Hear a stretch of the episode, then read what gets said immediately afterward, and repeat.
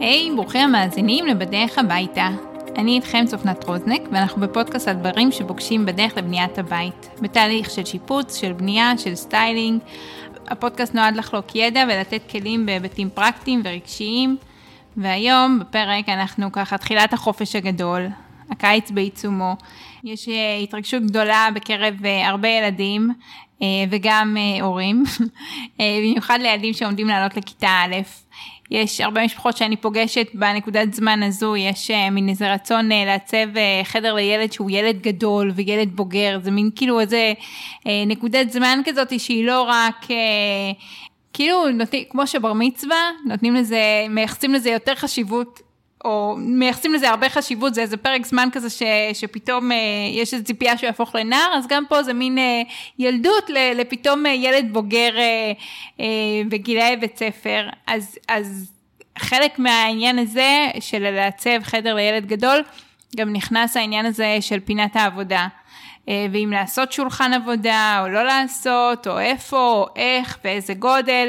אז כל הטיפים בהקשר הזה, אה, הזמנתי היום את אה, מדריכת ההורים לירון אברהם ארבוב. היי. אהלן. כיף שבאת, אני שמחה לשתף איתך פעולה. כיף שהזמנת אותי. תודה. אה, ואנחנו ככה נצלול לזה, אה, ניתן לזה איזה מקום לחופש הגדול, להתארגנות של הורים, אה, של בתים, לקראת הדבר הזה. ונתחיל מההתחלה נראה לי. למה בכלל פינת עבודה? יש איזה ערך מוסף בפינת עבודה, או שאנחנו רואים יותר ויותר בתי ספר שיש להם כל מיני פינות אלטרנטיביות כזה של פופים, לעבוד על, על, על פופים ובעמידה ובכל מיני קונסטלציה של כיסאות ודברים. אה, אז, אז את חושבת שזה חשוב? צריך לעשות עמדת עבודה בבית? אז תראי, אני יכולה להגיד לך שכילדה, היה לי, הייתה לי פינת עבודה, גם לקראת כיתה א', וגם אחרי זה בהמשך, אה, ככה, כשהפכתי לנערה עשו לי משהו מחדש. ולמרות שהיה לי שולחן עבודה אה, מושקע עם מדפים, מרבית הזיכרונות שלי מהכנת שיעורי בית, אה, אני זוכרת מהמטבח, כשהייתי יושבת עם ההורים שלי, או מלשכב על השטיח בסלון. כלומר, פחות זכור לי שישבתי, ברור לי שישבתי שם, אבל פחות זוכרת מהרגעים האלה. ודווקא כילדה בוגרת, אז אני זוכרת שכן הייתי יושבת על העמדה, כלומר, יכול להיות שזה היה קשור לאיזושהי בשלות שלי, יכול להיות שזה היה קשור לאיך שהעמדה הייתה מעוצבת, אולי מותאמת לנוחות שלי, ואולי באמת גם הייתי פחות זקוקה לעזרה מההורים אה, עם השיעורים או משהו כזה. אני חושבת שזה עניין של הרגלים שאנחנו מסגלים לעצמנו, כלומר כהורים, אה, מה היינו רוצים להעביר אה, לילד, איזה, האם כאילו זה יהיה לו נוח, שתהיה לו את הפינה משלו ללמידה, נגיד כשהבן הבכור שלי עלה לכיתה א', אז ארגנו לו פינת למידה אה, מסודרת, עם עדפים לספרים, הכל במחברות, כאילו הכל ככה היה מסודר, והוא התחיל את תקופת הלמידה שלו בקורונה, אה, היום הוא בכיתה ג', אז הייתה להם הרבה למידה בזום, והוא באמת ישב הרבה על העמדה, כי היה שם צורך כאילו לשבת בבית וללמוד. אבל מאז שסיימנו עם הסאגה של הקורונה, והלמידה ככה חזרה להיות למידה, לא רוצה להגיד רגילה, אבל יותר אה, מה שמוכר. פרונטלית. כן, גם פרונטלית וגם כאילו יותר כמו שנהוג היה לפני הקורונה. אמ, אז בעצם אני חושבת שכמות הפעמים שהוא ישב בעמדה לעשות שיעורי בית היא באמת מאוד נמוכה. א', כי הוא באמת כאילו היה יושב אה, לעשות שיעורים בצהרון, או שמסיים בכיתה, כאילו לפי כמה שהוא הספיק. אמ, אבל גם כשהוא כן, נגיד, משלים שיעורים או יושב, אז הוא בדרך כלל עושה את זה בפינת אוכל, או לידינו ככה במטבח. אה, גם אם הוא לא נעזר בנו, כלומר גם אם זה לא בא ממקום של אה, לבקש את העזרה, אבל כן, לתת, להיות כזה חלק מהבית. מהבעיה משפחתי, כן. כי כאילו כולם נמצאים כזה בבית, במטבח, בפינת אוכל כזה, בסלון, אז, אז כאילו, אני חושבת שזה מהמקום הזה של להרגיש אה, חלק. אז יש כמובן מקרים שהוא יושב בפינת העבודה שלו ו- ועושה שם שיעורים, אבל באמת מעטות. מה שכן, מצאתי אותו הרבה פעמים יושב בפינת עבודה שלו דווקא לדברים שהם לא לימודים. למשל אם הוא הכין איזה משחק, או כתב חידות, או עשה איזושהי יצירה, נגיד הוא המציא איזה ספר שהוא רצה לעשות, אז כאילו דווקא אז כן מצאתי אותו יושב בפינה הזאת של הלמידה. אז מה שאני אומרת זה שבאמת, אה, אני מאוד בעד אה, להתייעץ עם הילדים אה, במה שקשור אליהם. מצד אחד יש את רוח המפקד ומה אנחנו רוצים להוביל בבית שלנו, אבל מצד שני כן לאפשר להם פה איזושהי התייעצות, כי זה בכל מקרה משהו שקשור אליו. אז uh, אני חושבת שאני כן בעד שתהיה עמדת למידה, עם לקיחה בחשבון ש... שיש סיכוי סביר שהילדים לא תמיד ישבו בה, ובאיזשהו מקום לחיות עם זה בשלום, אז אולי לא להשקיע הרבה מאוד כסף, אבל כן, כן שהוא יראה שמבחינתנו, כן צריך שיהיה מקום ללימודים, אה, משהו שהוא ככה יותר מסודר, שיהיה לו את הפינה השקטה שלו. גם אם בסופו של דבר הוא או היא בוחרים לבוא ולשבת איתנו, אבל שעדיין יש את האופציה הזאת של לשבת לבד עם עצמך את הכמה דקות ו, ובעצם אה, להתרכז, כאילו, בחדר לבד. אני יכולה לשתף ש... שהבן שלי על השנה, כאילו עכשיו הוא אה, סיים את א', אז שהוא עלה לכיתה א', אז אה, הייתה לי את ההתלבטות הזאת. בחדר שלהם, אה, שלושת הילדים שלי באותו חדר ישנים, אז ברור ששם זה לא יכול לעבוד, כי אין שם מקום לכלום. אה, והתלבטתי, כן, לא, איפה, מה, ובסוף החלטתי אה, ביני לבין עצמי, שאני חושבת שזה מעבר ל... לשולחן פיזי, זה מין כאילו לשקף לילד איך אני רואה אותו, ו, ו, ושאני עובדת מהבית רוב הזמן, אז, אז לי יש עמדת עבודה, וגם uh, מאז הקורונה רוב הזמן גם אופיר בבית, אז גם לו לא יש עמדת עבודה. אז, uh, אז מין איזשהו כאילו להראות לו מין איזה סטטוס כזה שאנחנו רואים בו עכשיו בוגר. אה, אפילו שלא הייתה שום ציפייה שהוא יהיה שם, אבל לצורך העניין למחברות ולחוברות כן צריך מקום פיזי בחדר. כאילו גם אם זה בתוך ארון, בתוך, לא משנה איפה, צריך למצוא להם מקום פיזי. אז כאילו ניצלנו את זה, ששמנו לו שולחן עם אה, כזה מגירות, שאפילו שהוא לא יושב שם כמעט בכלל, הוא יודע שיש את המקום הזה ש, שאנחנו רואים אותו בוגר, שאנחנו רואים אותו כבר כאילו באיזשהו אה, מקום אחר. אה, וזה מין איזשהו כאילו אמרה כזאת שהיא לא בהכרח עם ציפייה שהוא ישתמש בזה. אני יכולה לשתף ממקום אחר של איזושהי קרובת משפחה שהתייעצה איתי בזמנו שהגדולה שלה עלתה לכיתה א', אז, אז כאילו דיברתי איתה על החדר ואיפה ומה, אז היא אמרה, לא, גם ככה, אה, כל הילדים גם ככה בפינת אוכל אחר כך, ועושים את זה ביחד, לא צריך, לא צריך אה, זה. אה, עזרתי לה ככה עם טיפים איך לארגן לה את החדר בלי קשר, אבל לא, לא הייתה שום התכווננות לפינת עבודה. ולימים אותה ילדה, היא כאילו, היא ממש מתקשה, ממש לאחרונה גילו לה קשב וריכוז, ואני לא בקיאה בטרמינולוגיה, אבל כאילו אבחנו אותה שיש לה קשיים, ובאמת בפינת אוכל היה לה מאוד מאוד קשה להתרכז. במבנה של הבית שלהם, במקרה, גם. זה במין open space, הפינת אוכל והסלון ביחד, אז כאילו מאותה נקודה רואים גם את הטלוויזיה, אז מה שעוד יותר אה, הקשה עליה להתרכז, וגם כל, כל מישהו שעובר שם, שנכנס, שיוצא, כאילו ממש הסיח את דעתה ואיפס לה את, ה, את הריכוז, כאילו איפס, הוציא אותה מהריכוז. אז, אז הנה, היא כבר עכשיו, אני חושבת, בה' אם אני זוכרת נכון? והתייעצה איתי ו... והוספנו לה פינת עבודה אה, בחדר. אה, וזה איזשהו משהו של כאילו, יכול להיות שאנחנו, את אמרת רוח המפקד, ובגלל זה נזכרתי בזה, שרוח המפקד, שזה כולנו נעשה ביחד שיעורי בית, כי ככה היא חוותה את זה מהילדות שלה, האימא, אבל דווקא לאותה ילדה, כן היה צורך בשנייה להתבודד, לסגור את הדלת ולהתרכז, או שישבו איתה בחדר שהוא כן נפרד, כי, כי הביחד הזה הסיח מאוד את הדעת, שגם ככה היה לה קשה להתרכז.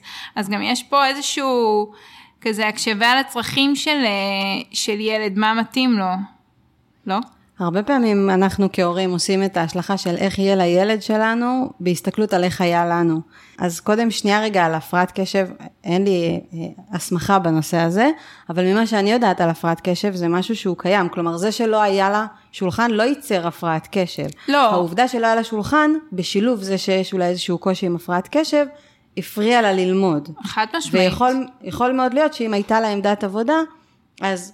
עדיין היה לה הפרעת קשב, אבל זה כן, היה כן, כן אה, פחות ספק. מפריע לה ללמידה. אחרי שיבחנו את זה, כאילו, אה, ראינו את זה מהילדות, פשוט לא עשינו את האחד ועוד אחד, כאילו אמרנו, היא קלאמזית, היא זה, הדברים נופלים לה, לא קישרנו את זה, אבל כאילו זה לא, לא אני לא אומרת שנהייתה לה הפרעת קשב בגלל שלא עשו לה עמדה, אה, זה לגמרי הייתה תכונה שלה, זה פשוט לא עזר לה. זה רק הפריע. בלימודים, כן, זה רק הפריע לה.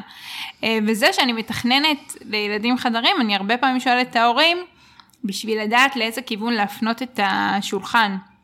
בתוך החדר, כאילו מה, מה האופי של הילד, הוא צריך להיות בשליטה ולראות, הוא אה, כל תזוזה קטנה כאילו אה, מסיחה את דעתו. אני זוכרת שהייתי שכירה אה, וזה היה אה, משרד שיש לו כמה חדרים, ובכל, בכל חדר כמה עמדות עבודה. ובאותו משרד איך שנכנסים בדלת, ממש ממול היה חדר עבודה אחד עם שולחן אחד פינתי, שכאילו מי שיושב בה יכול, את יודעת, להסתובב אחורה ולראות כל מי שנכנס ויוצא, כאילו זה ממש...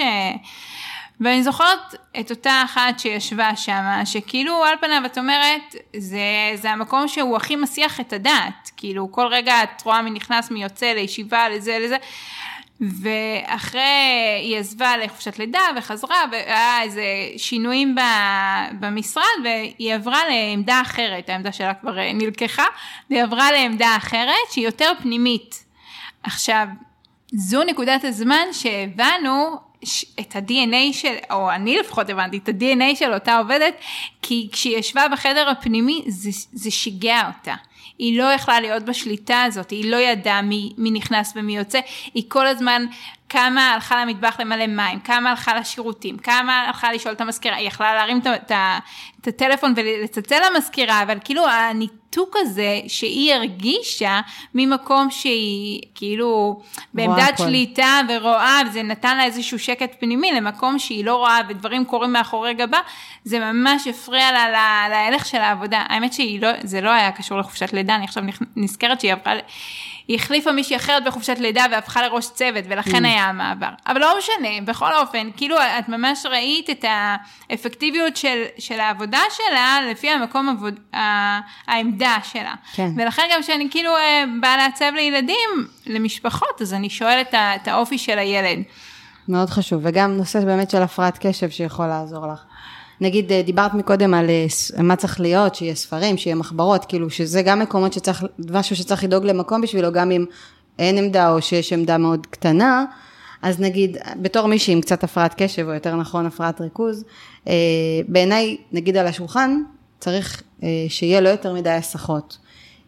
כן הדברים הבסיסיים שצריך, כדי שכמה שפחות נצטרך לקום, נגיד אם צריך לכתיבה, אם צריך דפים, אבל לא לייצר משהו שהוא ככה נורא נורא עמוס בעין, כי זה גם יכול להפריע לקשב ודברים כאלה ש, שככה פתאום את רואה איזה פיצ'ף קס, בא לך לגעת בו, בא לך לשחק, והופ שכחת כאילו על מה רצית לעבוד ומה רצית לעשות. אז, אה, אז כן, וגם אני מסכימה איתך על העניין שכן בכל מקרה חייב שיהיה אה, מקום לאחסון מסודר של הספרים, שלא יהיו זרוקים איפשהו, ככה מקום לספרים, מקום למחברות, ביחד, בנפרד, לא משנה. אה, כי זה באמת מאוד חשוב שהילד ידע איפה הדברים שלו נמצאים, שיכין את המערכת בצורה מסודרת. אגב, אני מאוד בעד אה, לא להכין להם את המערכת, כלומר כן להיות איתם.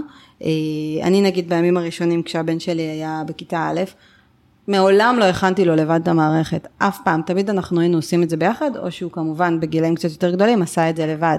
אז גם אם אני הכנסתי כאילו לתיק, או שאני הבאתי לו מהארון את הספר, הוא הכניס את זה כאילו למקום שהוא יודע, או אם אני הכנסתי, אמרתי לו, אתה רואה זה כאן. כי אחרי זה בכיתה הוא מגיע והוא פותח את התיק שלו והוא לא יודע איפה סק. הדברים נמצאים. ואז יכול להיות uh, כתוב לו חסר ציוד או משהו, למרות שהדברים בכיתה. ומורה בתיק, בכיתה א', כן. בתיק, ומורה בכיתה א' צריכה להתחיל לחפש לילדים בתיקים, כן, שמתי לו שם ושם.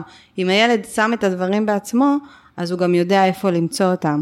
ובדיוק כמו בתיק, כדאי בבית שיהיה לו את הדברים ושלא יתחיל לחפש בכל הבית איפה זה נמצא. אז אני מאוד מסכימה עם מה שאמרת על הקטע של האחסון אה, וכל הדברים האלה. אני מחייכת כי אני חטאתי בצד השני. אני כאילו בשלב מוקדם מדי לדעתי, כאילו הבנתי, תכף אני אסביר.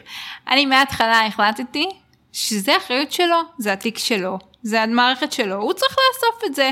אני מבחינתי, אני אומרת לו מה צריך, וסברכה. עכשיו, איפשהו אחרי שבוע לתחילת הלימודים או משהו כזה, באמת, הוא, הוא שכח, הוא לא זכר, הוא לא... ואז הבנתי שאני כאילו, רגע, בואי בוא שנייה תתווכי את זה לילד. קצת overkill. כן, תעשיתי את זה איזה שבוע, תראי לו מה זה, שכאילו, את יודעת, אה, טיפה, זה, ואז תתני לו לבד, מה זרקת אותו למים ושיתמודד? אבל אני, אני אף פעם לא... אוספת במקומו, אף פעם לא אספתי במקומו כמו שאת מבינה, וגם אחרי זה אני אומרת לו, כאילו נגיד היום, אני אומרת לו מה צריך, אני, אני אומרת את המקצוע ואני פורטת את הדברים, כי בלי עין הרע, נגיד אה, עברית זה חוברת, מחברת ערכת אביזרים, ועוד איזה, כאילו, את יודעת, פותחים להם את זה, זה לא, זה לא כזה פשוט כמו שהיה לנו, ממה שאני זוכרת. ואז ו- ואני לא בודקת את התיק, ודווקא אופיר תמיד הולך ומסתכל אם הוא שם את הכל אה, זה, ויש לי קושי עם זה כזה, אתה נותן לו תחושה שאתה לא בוטח בך, לא ולא בוטח, בוטח בו. וגם האם לאפשר לו להגיע לכיתה, להבין שהוא שכח משהו, זה קורה. להגיד למורה, שכחתי, אם היא שואלת, ואז כאילו להיות במקום של לקחת אחריות על זה ששכחתי וללמוד את זה להבא. כלומר, אם אני יודעת שהוא שכח, אני רואה נגיד פה את הסרגל שהוא לא, צריך למשהו, לא, אם אני אראה את זה, אני אגיד לו, אל תשכח כן, לקחת. אבל אני לא אבדוק לו בתוך התיק שהוא לא שכח את הרגע, כאילו, כן, שכח, אז שכח. נכון, קורה. אה, כן, אז אני קצת... אה, משחררת מדי, והוא. אה, לא מספיק, ובסדר, ככה מוצאים את עמק השווה. כן. את יודעת, יש משהו טוב בזה שילד חווה אה, כמה גישות של הורים. כאילו, א', הוא לומד להתמודד עם כמה סוגים של אנשים, וגם כאילו, את יודעת, הוא מתאים את עצמו לסיטואציה בהתאם למי שהוא נמצא מולו, אז זה מייצר הרבה גמישות אצל הילד, כאילו. כן, קושי אצל ההורים, ו... ו- תראי, ברמת העיקרון כן חשוב שתהיה איזושהי חזית עקרונית אחת, אבל כאילו אם, אה, אם אני נותנת לו את הדף של המערכת ומשחררת ובעלי כאילו אומר לו, טוב, צריך בעברית ככה ובמתמטיקה ככה, אז זה בסדר, הוא חווה שני סוגים של אנשים. כן, כן כן. חשוב שהרוח הדברים יהיו כאלה שאנחנו סומכים עליך, אבל אם אנחנו עובדים מולו אחרת, זה בסדר. שוב, כשאנחנו באותו, באותו כיוון, זה, כן, באותו ראש. לא, לא כיוון אחר, אנחנו מבינות. אמ, את התחלת, את נגעת בזה קודם, על, אה, על מה לתלות ומה לשים על השולחן מסביב, וזה, וזה נקודה, כי יש לי את הדילמה הזאת עם, עם הורים ועם ילדים, שמצד אחד, כאילו, אני חושבת איך לתקוף את זה, אבל באמת אני אגיד, אני אתחיל מהסוף, שזה מאוד מאוד מאוד מאוד מאוד תלוי בילד. וזה מסכימה. תלוי ברוח של הילד, וממש חשוב להיות קשובים ולשאול אותו, אה, ולפי זה לקחת החלטות. אה, אבל זאת אומרת, יש ילדים שיאהבו שיש מולם נגיד תמונות של חברים ודברים שהם אוהבים, וזה יעשה להם נעים כאילו איזשהו אה, לוח השראה כזה, שיהיו דברים שהם תלויים של דברים שהם אוהבים, או צייר, ש... ציור סליחה שהוא צייר, או, או משהו שכאילו שהם ירגישו שזה העמדה שלהם, שהם ירגישו שייכות לדבר הזה, וזה כאילו יעודד אותם, אה, אה, את יודעת, יקנה. להם ביטחון ויהיה להם נעים לשבת שם. ויש ילדים שזה יסיח את דעתם, שהם פתאום יבהו בתמונות, פתאום יתחילו לקרוא את המכתב שכתוב, אה, שתלוי שם, וכל מיני דברים כאלה, אז צריך כאילו פה גמישות. מערכת שעות, אני כן אוהבת שהיא תלויה באזור של, ה, אה, של העמדה הזאת, זה, זה כנראה האזור שהם יאספו בו את התיק, אה, אה, יוציאו את המחברות ויחזירו, אז זה דווקא, אני מרגישה שזה מפקס, שוב, לא את כולם ואני לא אכריח, אבל אני חושבת שמערכת שעות זה דווקא משהו שהוא מפקס באזור הזה, אה, ואז יש את האחסון של המידוף. מדפים פתוחים, מדפים סגורים, כן אחסון, לא אחסון. עכשיו, זה דילמה, כי אני, כאילו מההתחלה, גם המיקום של העמדת אה, אה, עבודה וגם הדברים מסביב, אני כל הזמן כאילו חוזרת לזה שזה תלוי מאוד בילד, אבל הם, כשהם עולים לכיתה א', אנחנו לפעמים לא יודעים עוד. אנחנו עוד לא יודעים אם זה, אם הוא מוסך בקלות או לא מוסך, או איך הוא עם הרגלי אה, למידה שלו, או... אז אני, אה, כאילו, לי יש את הטיפ שלי לתת, אבל יש לך טיפ, כאילו, איך, אה, איך נכון לתקוף את זה לדעתך? את ה, כאילו, את, ה, את השלב הזה? כן, אני חושבת שכאילו כמו שאמרתי מקודם, אני נשארת עם זה שזה מאוד כאילו עניין של רוח המפקד, ואני מתחברת מאוד לעניין ש, שאת מדברת על התייעצות. אז אני חושבת שקודם כל בכל גיל יש מקום להתייעץ עם הילד, בסדר? כאילו לא כשהוא אה, תינוק בן אה, חודשיים, אבל, אבל אפילו אם הוא ילד בן שנה או שנה וחצי, מה אתה רוצה שנעשה קודם? אולי קודם נתלבש ואז נאכל, או קודם נאכל ואז נתלבש, כלומר אם זה משהו שהוא מתאים לי. אה, אז, אז אני מאוד בעד ההתייעצות איתו, כאילו בעיקר בדברים שקשורים לו, אבל לא רק.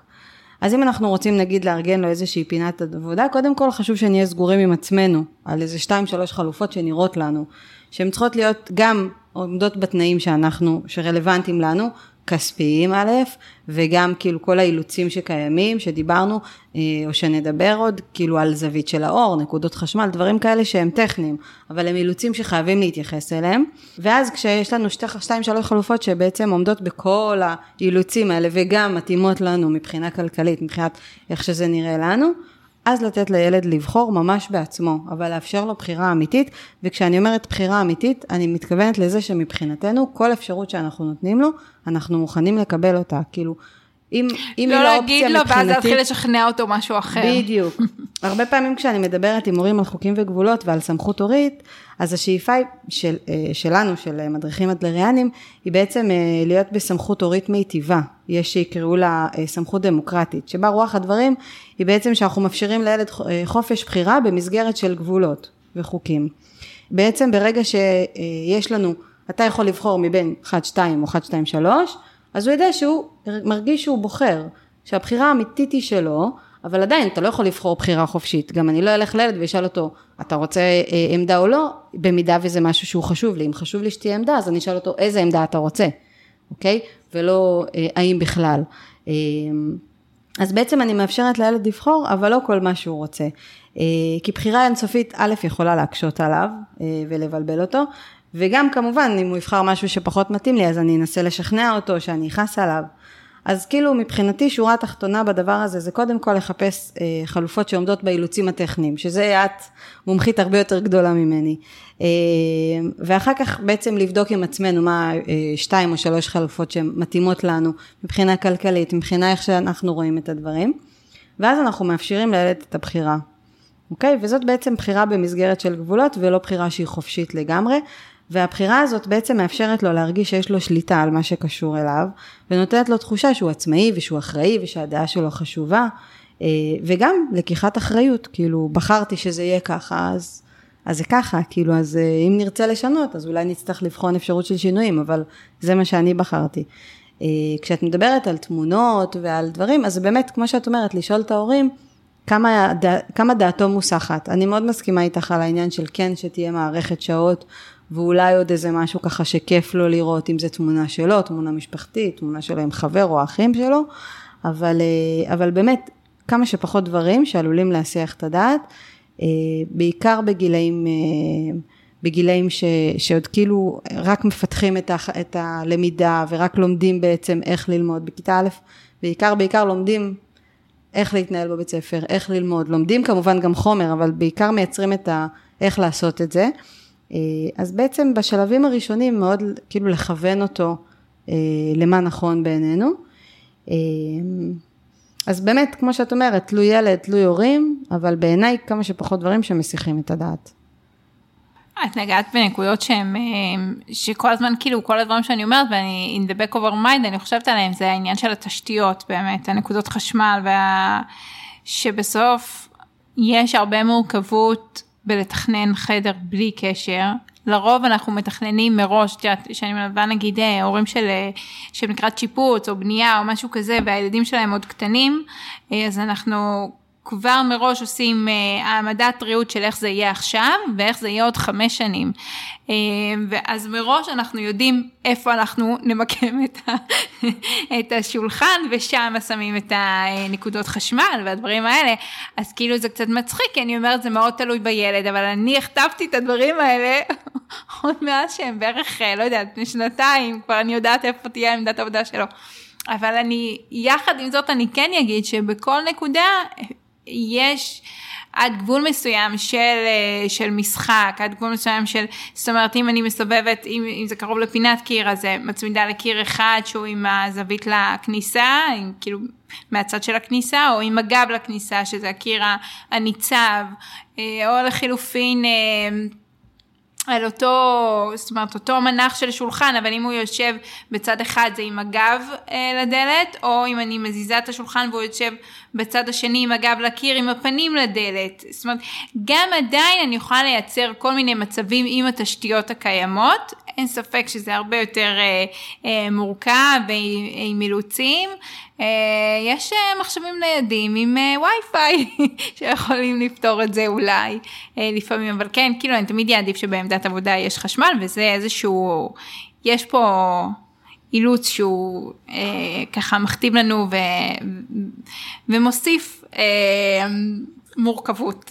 כן. נקרא לזה, לגישה הזאתי. האמת שזה מעניין שחשבת על אה, וי-פיי ולפטופ ואינטרנט, כאילו זה ככה לגילאים הקצת יותר גדולים בדרך כלל, אני דווקא חשבתי על נקודת חשמל בשביל תאורה, כאילו תאורת שולחן כזאת, אם התאורה בחדר היא לא תמיד מספיק חזקה, אז ככה שיהיה לו אלא אם כן באמת יש לך זוויות טובות של אור שם, ואז... שזה גם, אני אגיד שזה, יש כל מיני אסכולות, יש הרבה ש, שירצו את השולחן ליד חלון, בגלל אה, תאורה טבעית, ויש כאלה שממש לא, כאילו... בגלל רעש אולי. אה, כן, אז, אז יש פה כל מיני גישות של הורים, שאני לרוב, אה, אני שואלת את ההורים מה הם היו רוצים, ו, או את הילד, ו, ולפי זה, כאילו אין לי, יש דברים שאת יודעת, יש לי חוקיות בנידון, אז דווקא הקרבה לך... חלון, אם זה בסמיכות או זה, זה, זה די uh, גמיש אצלי uh, לפי העדפה אישית של כל uh, משפחה.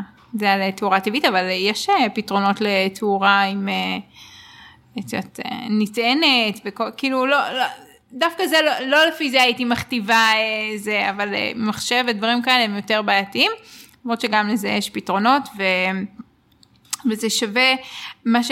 שכששאלתי אותך אמרתי לך יש לי את השנקל שלי בנידון, זה לשמור על גמישות, לא עכשיו אה, אה, איך שהוא עולה לכיתה א' להשקיע בנגרות של כל הקיר עם משהו שהוא מאוד מאוד מאלץ והוא סטיף כאילו שהוא יכול להיות רק ככה, אלא יכול להיות בהתחלה נעשה לו אה, שולחן שהוא מאוד מינימליסטי ולאט לאט אנחנו נוסיף כמו עוד שכבות ועוד שכבות אז לאט לאט נוסיף את הספרייה ועוד דברים כאלה, צריך לעשות את זה עם עם, אני לא יודעת אם לקרוא לזה עם כישרון, אבל כאילו שזה לא ייראה טלאי על טלאי מצד אחד. מצד שני, כאילו לאפשר את הגמישות הזאת של לראות את האופי של הילד. מה שעוד אני אה, כן בדרך כלל ממליצה, ואולי תסתרי אותי, אבל שיש מידוף שאנחנו רוצים לאחסן בו ספרים שהוא מעל, ה, מעל השולחן, אני אה, כן אשאף שהוא יהיה סגור. זאת אומרת, הדברים שהם מאחסנים בלגן, שהם יהיו סגורים שהרגע, ש, שברגע שהילד יושב הוא לא רואה אותם. זה באופן כללי בבית. מקומות שהם נוטים להתבלגן, אני אעדיף לסגור אותם בשביל לא לראות את, ה, את הבלגן. אני בעד לסדר שם, אבל את יודעת, יש מקומות שהם יותר, אה, שנראים אה, פחות מסודרים, אז אני אעדיף תמיד... אה, שהחזית שאני יושבת בחלל, שאני אראה כמה שיותר סדר, עליי לפחות זה משפיע שיש סדר בסביבה שלי, זה נותן לי אה, סדר ושקט נפשי, שיש לי בלאגן בעיניים ובזה זה, לי זה לא עושה טוב, כל אחד והניואנסים שלו, ויכול להיות ש... שיש כאלה, את יודעת, אה, נכנסים למעבדה של אה, רופא משוגע ש, שהוא מדען והוא חייב כל מיני פתקים וכל מיני דברים, אז זה, זה מה שמפרה את היצירתיות שלו, אז כל כלל יש יוצא מהכלל ונכון כאילו לאחד אותו, אבל אה, ברגע שאנחנו שומרים על הגמישות, במיוחד לילדים שהם אה, רק נכנסים למערכת הזאת ונכנסים לזה והם בעצמם עוד לא יודעים מה הם רוצים, אז לאפשר את האופציה הזאת שזה ישתנה עם השנים ולהיות פתוחים לזה. כן, האמת שכשדיברת על המקום הסגור בגלל הבלגן עד, אז חייכתי, אבל בגלל שזה פודקאסט אז לא כולם יודעים, אז אני מספרת. ולמה חייכתי? בעלי העיד שכמעט בכל מקרה שאנחנו קונים איזה שהם ארונות, מדפים וזה, כמעט תמיד אני מחפשת את מה שכמה שפחות יתמלא באבק. אה, בגלל האבק את לי, מי ישמע כמה את מנקה את האבק הזה? אבל באמת, כאילו, יכול להיות שזה מאוד סיבות, יכול להיות שזה באמת ככה כיף שיש איזה דלת פתאום סגולה או כחולה ככה שבתוך כל העץ או הלבן שם, אבל אה, כן, אני מאוד אוהבת שיש ככה את המקום של הספרים וזה, שיהיה ככה סגור. אה, לפעמים אני כאילו כן מגוונת עם אה, נגיד חלק, אם זה כוורת נגיד, אז כן חלק אחד שהוא פתוח והשאר עם ארונות או משהו, כדי שככה יהיה כיף בעין. אבל בחלק הפתוח אני מראש אייעד. לא מייעדת לספרים וזה. בדיוק. כי שם יש פוטנציאל ל... לבלאגן. נכון. אני אייעד ליצירות של הילד, לדברים ככה שהוא מזכרות שהוא קיבל, אה, לא יודעת, דגם לגו. קצת דברים כדי שיהיה קל להוציא ולנקות האבק. גם, גם, אבל גם כאילו איזשהו אה, באמת רפרנס של האישיות שלו, שדווקא, שיבוא לידי ביטוי, ואז אה, תחושת שייכות. מאוד, לגמרי. אה, אנחנו ככה מאוד מתעמקות ב, בילדים שהם לכיתה א', אבל בוא נגיד את האמת, לא כולם רק בכיתה א', ואנחנו גם מתייחסות לגילאים גדולים יותר, ומה קורה בתיכון, וגילאים של אחר כך מבחינת עמדות עבודה. אז כמו שאמרתי בדוגמה הראשונה שלי, שדווקא בעמדת עבודה שהייתי ככה ילדה צעירה, אה, אז פחות אה, ישבתי בה, לפחות פחות זכור לי, וכילדה גדולה יותר, אז יותר באמת, אה, יותר ישבתי שם. אז כמובן שלדעתי צריך שיהיה עמדת עבודה גם לגילאים הגדולים, אז אם לא עשיתם עד גיל מסוים, כדאי בשלב מסוים, כשיש מקום ותקציב, לעשות משהו. כמו שאמרת, אפילו בכיתה ה' זה נכון להוסיף אם לא היה עד עכשיו. אה, כי באיזשהו מקום אנחנו גם מקנים להם, מקנים להם הרגלים, ובהמון המון תפקידים אה, בשוק העבודה היום, אנשים עובדים ב... מול, כאילו על מחשב, אה, גם בתחום הרפואה, את נפגשת עם רופא, יש לו מחשב, עם, כאילו שולחן עם מחשב, התכוונתי שאנשים עובדים על שולחן, בהמון תפקידים עובדים מול, מול מחשב, ונוצר מצב שבעצם את קצת מרגילה את הילד למה שהוא יעשה. לתנוחת אה, ישיבה. בדיוק. אה, שלא לדבר על כשלומדים לפסיכומטרי ויושבים 6-8 שעות ביום, או לתואר, ויושבים כל כך הרבה שעות ולומדים. כן, אבל אז הם יכולים... אה, את נעצרת יכולים... פה הרגלי למידה, כאילו שזה נכון לשבת ליד שולחן, כמובן שהכיסא יהיה נוח. זהו, ו... פסיכומטרי וזה, הם יכולים גם לשבת על ה... יש... גם אני עצמי הייתי לומדת על המיטה, היה לי עמדת עבודה, ואני זוכרת בתיכון, הייתי יושבת ב... על ה... על המיטה עם כזה זה, את יודעת, על הברכיים, אני עושה את התנועות אה, זה, אבל תנועות כאילו, כן, אני מחברת כזה על הברכיים וכל מיני אה, כזה קונסטלציות של ישיבה, חצי שכיבה למיניהם, אה, אבל מה שאמרת זה ממש נכון, שבבגרות אנחנו נצטרך כנראה במקומות עבודה כן לשבת ככה, ולכן להרגיל ישיבה כזאתי, זה כן משהו שהוא, שהוא נכון גם בגילאים הבוגרים. מעבר ל... הפסיכומטרי וה... לא, לגמרי. גם האמת שככה, תוך כדי שדיברתי, אה, זה קצת החזיר אותי לכובע הקודם שלי, אני ברקע שלי מהנדסת תעשייה וניהול, ואחד הדברים אה, שלומדים ועוסקים בהם אה, בחלק מהתחומים, זה תחום של ארגונומיה.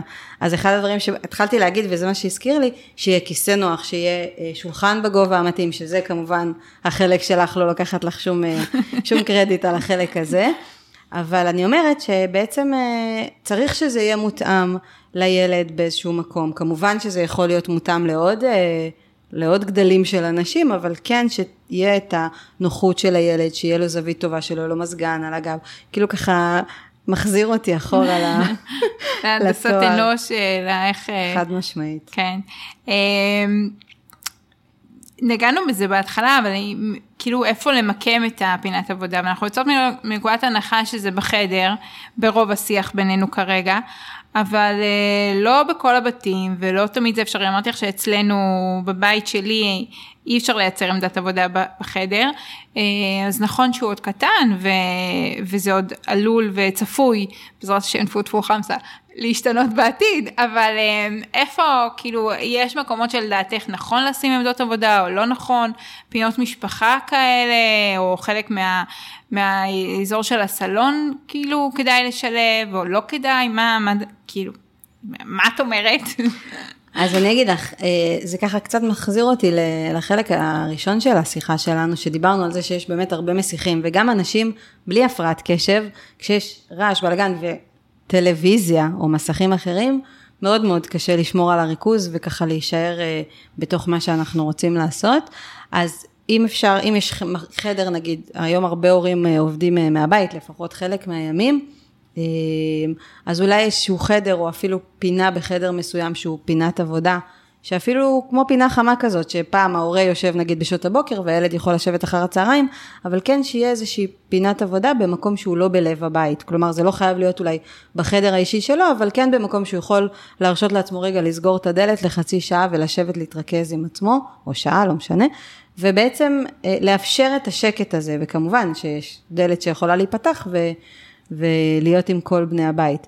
כאשר אני זוכרת שתמיד יש לנו את השולחן אוכל או שולחן פינת אוכל, ששם אם הוא רוצה להיות בלב הבלגן, אז הוא תמיד יכול לבחור אה, לעבור גם לשם, אבל כן בעיניי צריך שזאת תהיה פינה שאפשר לסגור את הדלת וככה להיות שם בשקט.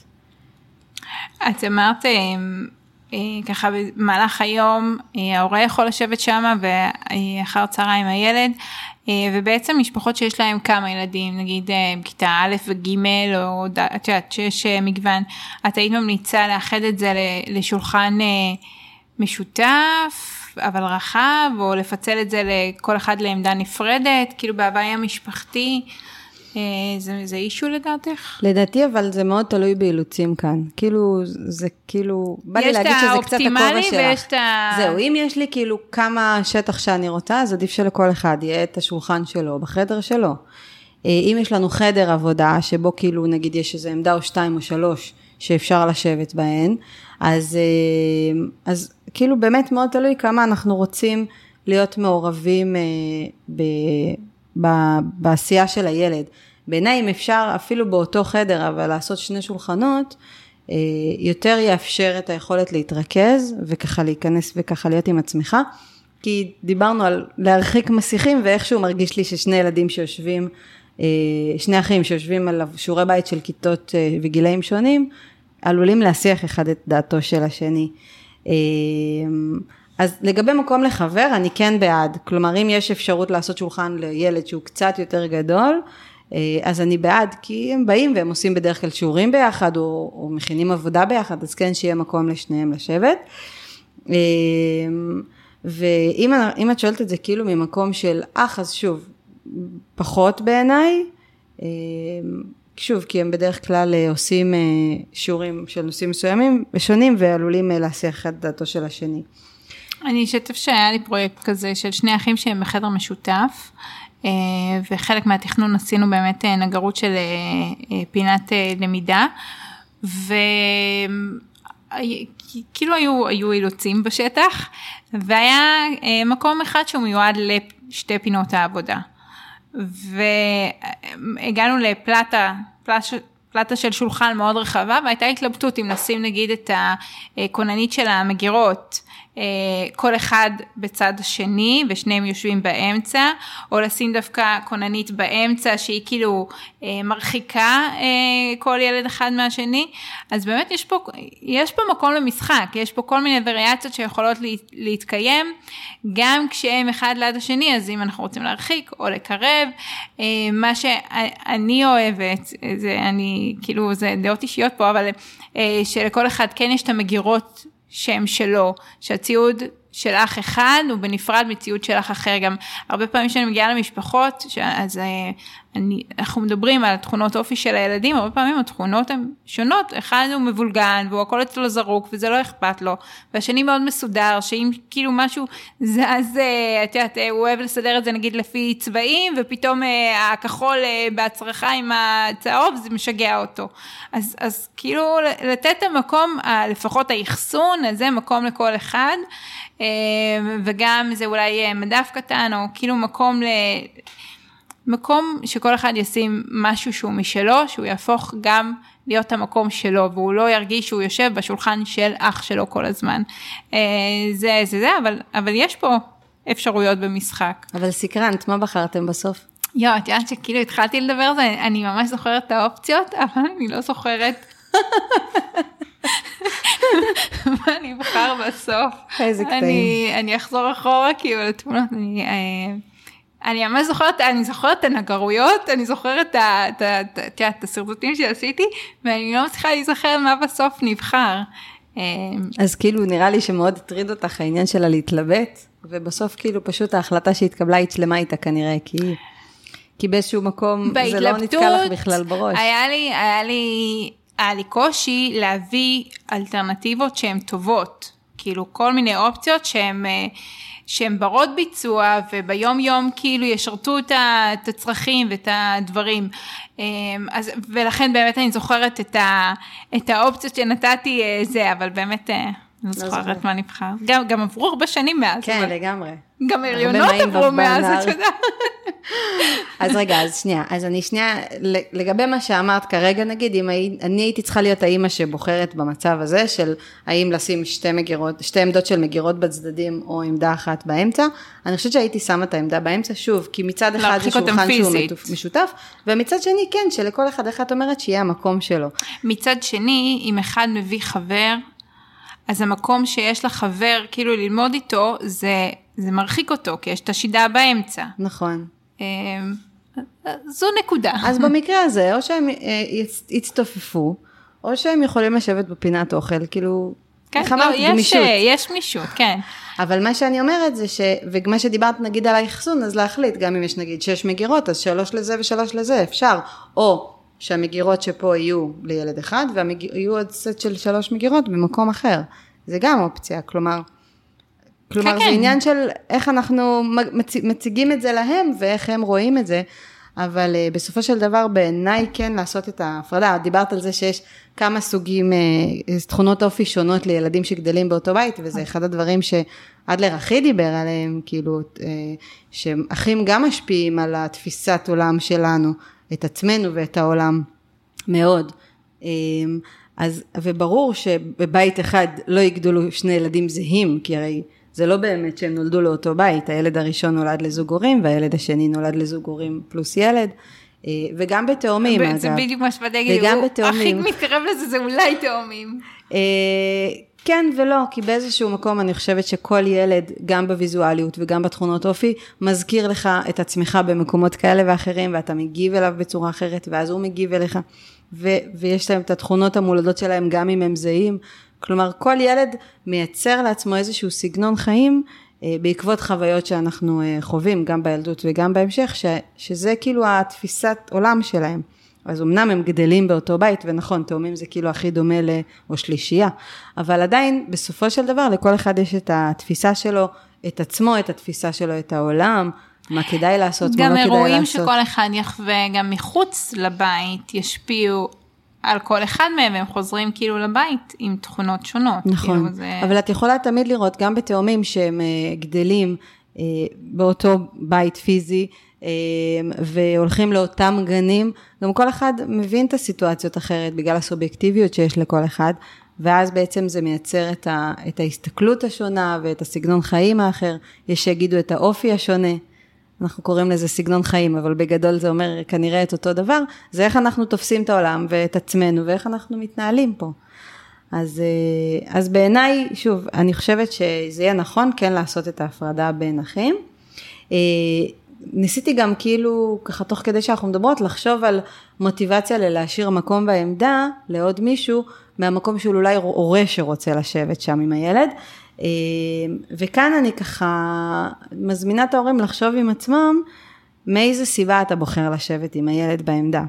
כלומר, האם זה ממקום של לעזור לילד, הילד בא וביקש שאבא או אמא תבואו לעזור לי, כי, כי במקום של לעזור שיעור, בשיעורי בית, חשוב לזכור להימנע מלייצר את התלות של הילד בנו. כלומר, גם אם הילד שלי בא ושואל אותי משהו, אה, אז אני שואלת אותו, מה אתה חושב? או שאני מנסה להכווין אותו, אני לא ישר אתן לו את התשובה. אני כן רוצה לעודד אותו ללמוד, לחשוב לבד, לקרוא לבד, לחפש, תלוי בגיל, כן? לקרוא בתחילת א' זה פחות, אבל... אבל כן לייצר אצלו את העצמאות, כי ככל שהוא יהיה תלוי בי, אז הוא יהיה פחות עצמאי במקום הזה, וזה קשה, זה קשה אחר כך להתנהל בעולם במצב שאתה מאוד מאוד תלוי ומאוד מעניין אותך מה חושבים המבוגרים האחראיים על מה שתעשה מבחינה לימודית, כאשר אתה בעצם לא מספיק סומך על עצמך ומאמין בזה שהתשובה שלך היא תהיה נכונה, וגם אם אתה טועה, אז עדיף לטעות, לטעות וללמוד מטעות. מאשר שכל הזמן רק ימנעו ממך את הטעות הזאת ויחסכו ממך את הנפילות האלה. כי זה בעצם מה שמייצר את החוסן, שהילד יודע שהוא מסוגל, שהוא מאמין בעצמו, שהוא יודע שסומכים עליו. ילד שלא, ההורים שלו לא סומכים עליו, או המבוגרים, המורים, אז הוא לא, הוא לא יודע לסמוך על עצמו, כי הוא לא יודע שהוא בכלל מסוגל, וברגע שאנחנו סומכים עליו, אז גם אם הוא טועה, זה בסדר. זה בסדר לטעות וללמוד מהטעויות. אז ככה, זה מאוד ככה טוב לבדוק עם ההורים מה המוטיבציה שלה לשבת. וגם יכול להיות מצב שהורה בוחר לשבת מהמקום של לרדות בילד לעשות שיעורים, אתה חייב לעשות שיעורים, ואי אפשר לראות טלוויזיה ואי אפשר לשחק ואי אפשר... ורק כאילו לשבת עכשיו ולעשות שיעורי בית, וגם צריך לחשוב עם עצמנו מה הילד מסיק מה, מההתנהלות הזאת שלנו, גם על, גם על המוטיבציה שלו ללמידה, האם הוא אוהב ללמוד כשאני מכריחה אותו ללמוד, וגם מה הוא לומד על החיים, על עצמו, מה הוא לומד על היכולות שלו, על העצמאות שלו, אלה דברים שאנחנו צריכים לקחת בחשבון כשאנחנו כהורים בוחרים אה, לעשות אותם אל מול הילד. אה, כשאני מכתיבה לו לעשות שיעורים, אז מה הוא לומד בעצם לגבי האחריות של מי השיעורים האלה, האם הם שיעורים שלי כאימא או האם זה שיעורים שלו. אז ככה צריך להבין את זה עם עצמך כשאתה, כשאתה כהורה בוחר לשבת עם הילד בעמדה שלו. אני עוד פעם מחייכת, כי זה כאילו ישר אני חושבת על ההתנהלות שלנו בבית שלנו. אני, נועם, יש לך שיעורים? הוא אומר לי, כן, סבבה, תכין. הוא אומר לי, לא, סבבה, לא. אופיר לעומת זאת, נועם הכין שיעורים, אמרתי, לא יודעת, הוא אמר ש... שהוא הכין, נגיד, סתם זה. את בדקת? את ראית את זה? אנחנו כל כך שונים ב... אני לא יודעת, הוא אמר שכן, אז כן, אם הוא לא יכין, אז יהיה לו, אה, המוחמד תנזוף בו, כאילו מה... אה, כן, גישות שונות. אה, אני בעד שיהיה עצמאי ושאני אחליט, לא סתם סתם. שיהיה עצמאי זה תמיד נכון. ראית מבחן ההורים הגדול? לא, לא ראיתי. נגמר? כן, כן. נגמר. לא, לא ראיתי. נורא התחברתי ל...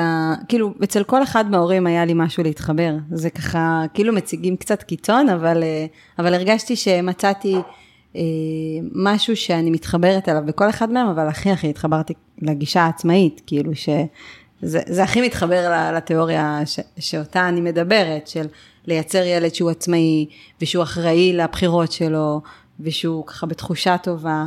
אה, אבל כמובן שלכל אחת מהגישות היה לי ככה אנקדוטה אה, רלוונטית. זה...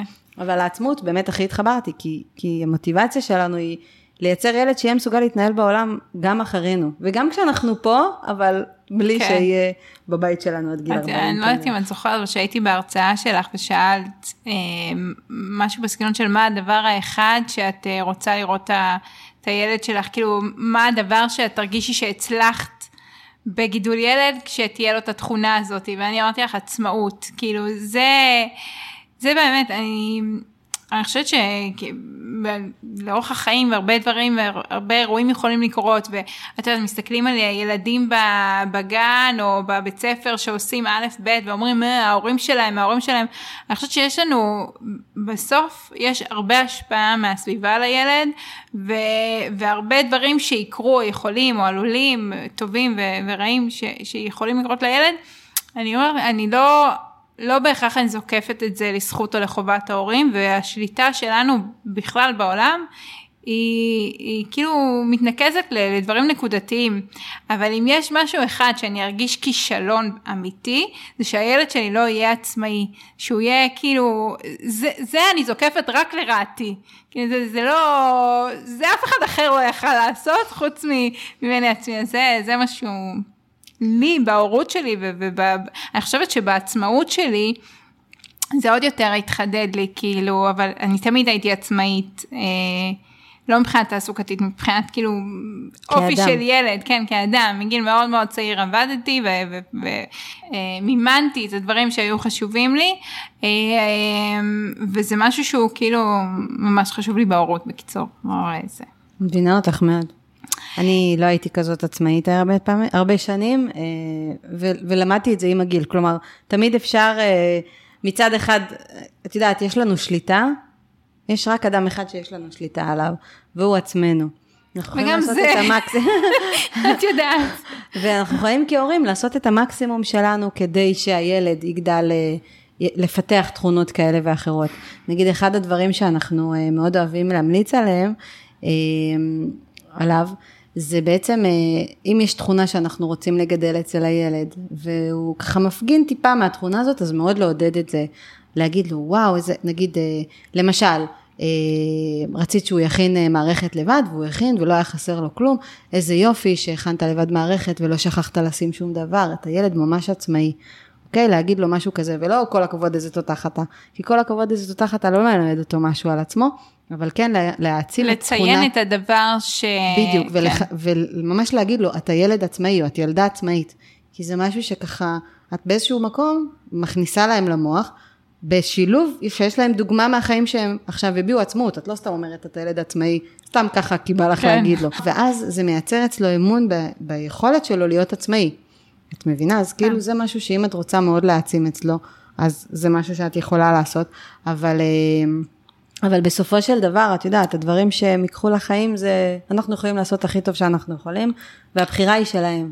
זה נכון, זה, זה מה שאני אומרת, כאילו על, על, על כל הדברים שיש בו, זאת אומרת, כל התכונות שיש, אני, אני באמת מקנה להם את הכי טוב שלי, ואני מקווה שהם ייקחו את אהבת האדם, את הזה, את הזה, את הזה, אבל את העצמאות, כאילו, זה הדבר היחיד, חזק. אני חושבת, שאני, שאני אנקוף לרעתי, אם זה לא יתממש. כי את מבינה, נגיד, מיקה, האמצעית שלי, היא שתהיה בריאה מקללת. לא יודעת מאיפה היא למדה את הלקסיקון הזה, אבל רכשה אותו ונהנית ממנו היטב. עכשיו אני יודעת, אני יודעת שאני בבית לא מקללת, גם על הכביש לאדם וזה, אני כאילו, אני אפילו אקסטרה, נגיד, את יודעת, הרבה... אימא שלי, לדוגמה, היינו במפגש משפחתי, והיא אמרה, אוי, איזה מפגרת אני. אז ישר אני כזה כחכחתי, כי כאילו באמת, אני ממש ממש מקפידה על השפה, במיוחד ליד הילדים. אז אני יודעת שזה לא ממני, ואני יודעת שאין לי שליטה על זה, וזה, וזהו, והיא מקללת, אין לי מה, כאילו, יש לי מה לעשות עם זה, אבל זה יכול לקרות, וזה לא באשמתי, כאילו, זה לא בגלל שאני קיללתי לידה. לעומת זאת, אם היא בסוף לא תהיה עצמאית, זה אני לא נתתי לה לעשות דברים לבד. כי אני מבינה, זו התכונה היחידה שאני, שאני אקח את זה על, על ההורות שלי. את האחריות עליי. כן, בדיוק, זה באמת האחריות עליי. טוב, אז ת, תשתדלי לתת לה כמה שיותר אה, הזדמנויות לנסות לבד וללמוד לבד. ו... זה עוד אלף הזדמנויות, מהיום הראשון בכיתה א', תאסוף תיק. ותואם גיל, אני מדגישה עם בולד ועם מדגש צהוב מאחורה. תואם גיל. כן. בסדר, אנחנו לא נבקש מילד בן ארבע לחצות כביש לבד. לא, נו, הגזמת, עד הבטיחות, בטיחות לפני הכל. לא, אז אני אומרת, אז כמו שלא נעשה את זה, אז גם לא ילד ביומיים הראשונים של כיתה א' להכין לבד מערכת. הוא יתמודד עם זה יופי. עצמאי. כן. אנחנו ככה לקראת uh, סיום, ויש שאלה שאני מסיימת כל פרק איתה. Uh, אז לסגירה, מה המקום האהוב עלייך בבית שלך? אוקיי, okay, אז uh, המקום האהוב עליי בבית משתנה במשך היום. חשבתי שתגידי משתנה לעבוד... במשך השנים, במשך היום זה במשך ממש... במשך היום, זה... כי דיברנו על עמדות עבודה. אז כדי לשבת לעבוד או ללמוד, אני מאוד אוהבת את פינת העבודה שלי. פעם אני עם הלפטופ הייתי יושבת בפינת אוכל כל הזמן. הכיסאות שם אגב לא משהו בשביל לשבת כמה שעות. אה, ומאז שיש לי פינת עבודה ככה בחדר עבודה, אז, אה, אז אני מאוד אוהבת לשבת בה, אני אפילו מוצאת עצמי יושבת בה יותר ממה שאני רוצה, כאילו יותר ממה שתכננתי לעבוד, אז ארגנתי לי אותה באופן שנוח לי לשבת בה הרבה שעות וברוב שעות היום. אבל אם את ככה שואלת באופן כללי ובלי קשר לפינות עבודה. כן, ברור שבאופן אז, כללי. אז באופן כללי אני מאוד אוהבת את הסלון. הסלון הוא הלב של הבית, הוא גם נמצא ממש פיזית במרכז הבית. וכשאני נמצאת בו, אז כמעט תמיד אני נמצאת עם, או עם בעלי או עם לפחות אחד מהילדים. אה, אני אוהבת אותו כי, כי אנחנו מעבירים בו הרבה פעמים זמן משפחתי, אה, משחקים משפחתיים, או שאני קוראת איתם ספר על הספה. אה, בקיצור, הרבה זמן משותף עובר שם, ואני מאוד אוהבת את זה. אני אוהבת את הזמן המשותף, גם של המשחק של הילדים, וגם ככה להיות איתם שם, ו, וגם להיות בלעדיהם עם בעלי. אז ככה, זה מקום כיפי כזה להיות בו. אה, אם הייתי שואלת אותך, המקום האהוב עלייך, בבית שלך בתור ילדה, מה זה היה? החדר שלי. החדר שלך. בעיקר אני אוהבת לישון. אז איך עכשיו זה לא חדר השינה? מה, אה, אני אגיד לך, כי בחדר השינה זה ככה מקום שהוא שלנו כזה, אז את יודעת, אני נמצאת שם... הוא פחות משפחתי יותר. אני נמצאת שם עם הילדים, נגיד אם אני הולכת לארגן משהו בחדר או משהו, אבל יותר כיף כזה, את יודעת, זה הפנאי המשפחתי והזמן הכיפי.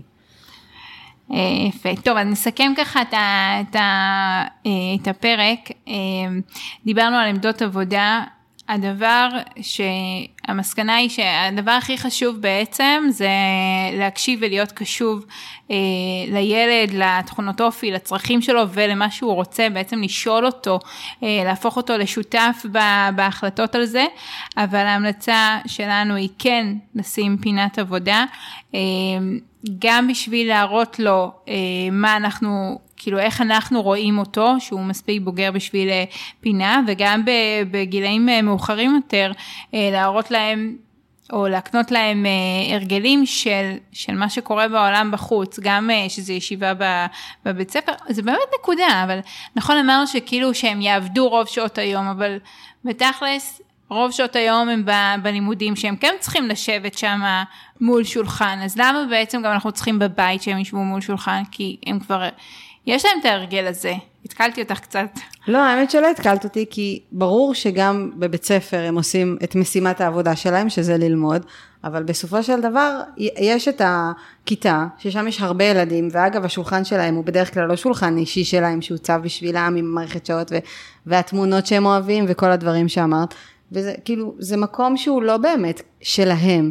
הרי מעבירים, נגיד אם ילד מדבר, או עם זווית לא טובה, כן. מעבירים אותם, אין להם את המקום שלהם, ואני חושבת שפינת עבודה שלך, גם אם אתה כמעט ולא נמצא בה, זה המקום הזה שאתה יודע שהוא תמיד יהיה שלך.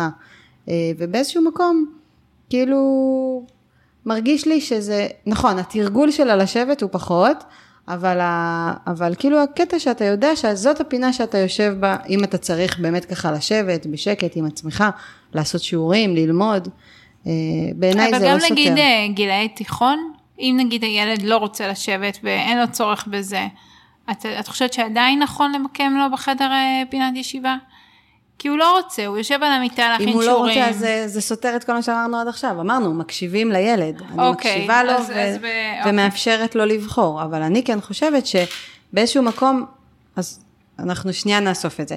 דיברנו על זה שאנחנו רוצים כשהם צעירים, להקנות להם הרגלים ולגרום להם להבין, לעזור להם להבין איך אנחנו רואים את הדברים, שכן צריך שתהיה פינת עבודה, לעשות שיעורים, להתארגן וזה. אם בגיל אה, גדול הוא פחות מרגיש צורך, אז אפשר אה, לוותר על זה.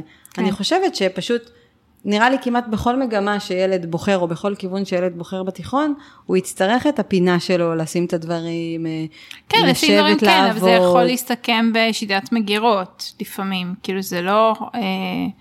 לא תמיד חייב, אמרתי לך, אני את כל הדברים העיוניים לא עשיתי על, על השולחן בתור מתבגרת, עשיתי, למדתי במיטה, גם לפסיכומטרי לא למדתי בשולחן, רק הדבר היחיד שזה זה הציור, ואז הגודל של השולחן שלי נגיד היה מותאם לגודל של גיליון של ציור, זאת אומרת שייצרנו, שאני ממש זוכרת את זה, שייצרנו את השולחן, בדקנו את הזה ולפי זה אה, בחרנו את הגודל, אה, אבל אף פעם לא... לא למדתי אז... מעבר לזה לא השתמשת בכלל? ללימודים, לימודים לא. מעניין. כן. עוף כזה מוזר. אז נראה לי שזה ככה מאוד מחזיר אותנו לנושא של ההקשבה, כי הקשבה עוזרת לילד להרגיש משמעותי, ושאנחנו, הדעה שלו חשובה, וזה ככה בסיס לכל דרכי החינוך שאנחנו מדברים עליהם, עוזרת כן. לייצר יחסים טובים. אז כמובן שאם הילד ממש ממש לא רוצה, אז לא. כאילו, כן. העיקר שהוא ילמד, אה, את יודעת, באופן שבו הוא... שבנוח לו. כן. אמ, טוב, אז אני עוד פעם זה, אז, אז הבנו שאנחנו בגדול בעד פינת עבודה, אבל לא חובה, יותר מזה זה הקשבה לילד אמ, ולצרכים שלו, לקחת בחשבון גם אה, אה, תשתיות, זוויות ראייה, אה, תאורה טבעית או לא, למי שזה חשוב, תכונות אופי שלו, אם, אם הוא מוסך בקלות, אנחנו נשקול לשים אותו נגיד עם הגב לכניסה, או עם איזה נקודה בחדר שהוא לא רואה את הכניסה, שזה לא יסיח את דעתו. יש הרבה, לא, זה נישה שכל פעם, עכשיו אני רוצה לסכם ואני פותחת כל פעם סוגריים, אבל יש, אה, יש הרבה משפחות שלא אוהבות שהילד לומד, במיוחד בגילאים שכבר יש מחשב, והדלת סגורה. כאילו, יש משהו עם אה, דלתות שיהיו פתוחות, ואז אה, אם אני רוצה ש, שהילד, כאילו, אם דעתו מוסחת, אז שהוא מהנקודה שהוא יושב, הוא לא יראה את הדלת, או כן יראה את הדלת. כאילו, נגענו בזה בקצת, אבל... אבל בעצם תמיד אפשר לסגור את הדלת, אבל יש משפחות שלא אוהבים לסגור את הדלת, אז, זה כן אה, איזושהי אה, נקודה לציין אותה. אה, מבחינת אחסון, שיהיה אחסון שהוא כן של הילד, אם זה על מידוף, שיש שם ספרים, דברים כאלה, לשקול שזה יהיה דווקא סגור, להשאיר איזשהו אזור שהוא עבור הילד, אמ, אם זה מדף אה, שישים שם דברים שקשורים לתחביבים שלו, או לפעמים לוח השראה, שוב, הכל זה ממש ממש תלוי בתכונות אופי שלו, אבל אה, זה נקודות אה, למחשבה שאפשר. אה, מבחינת הגודל של השולחן, אז לחשוב אם רוצים שהוא יתאים אה, רק לילד או בתוסף של ההורה או חבר שבא ללמוד איתו ביחד. אם מדברים על עמדה של אה, אחים, אז אפשר בעצם לפצל את זה כמו לתת שתי עמדות, אם שמים את המגירות באמצע או בצדדים, או לעשות איזושהי חציצה פיזית.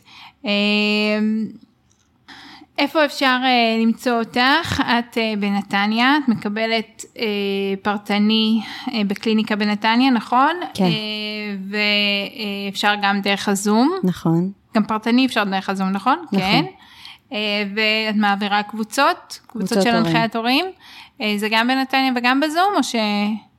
אה, בנתניה אני אמורה באוקטובר, כאילו אחרי החגים לפתוח אה, במתנסים פה בנתניה, אה, ובזום.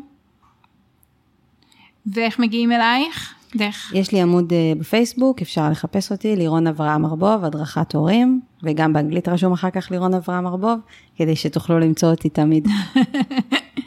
מעולה. אה, אז תודה שהייתם איתנו והאזנתם לעוד פרק של בדרך הביתה. אם אהבתם את הפרק ואתם מכירים אנשים לפני או בזמן או בחלום של לבנות של... ולשפץ את הבית, והפרק יכול לעזור להם, אתם מוזמנים לשתף. גם אם אתם מכירים הורים לילדים שעולים לכיתה א', או בכלל ילדים אה, שהם אה, עושים איזושהי מעבר ושינוי אה, וסטיילינג, לפעמים מפצלים כאילו חדרים ועושים איזה shuffling בבית, שזה אה, יכול אה, להיות קשור אליהם ולדבר עליהם אה, איפה ואיך לעשות אה, עמדה של הילדים. אני מזמינה אתכם ללחוץ על subscribe באפליקציה שאתם מאזינים בשביל לקבל על עדכון על עוד פרקים חדשים. אתם יכולים למצוא אותי בקהילה שלי בפייסבוק, משפצים בלי פיצוצים. אה, אפשר לשאול שם שאלות, לשתף במחשבות. אה, אני לא יודעת אם את שמה, אבל אם יש שאלות על עמדות אה, למידה, אני אשתף אותך ואתייעץ איתך. וזהו, אנחנו ניפגש בפרק הבא. תודה שהיית. בכיף, תודה רבה לך.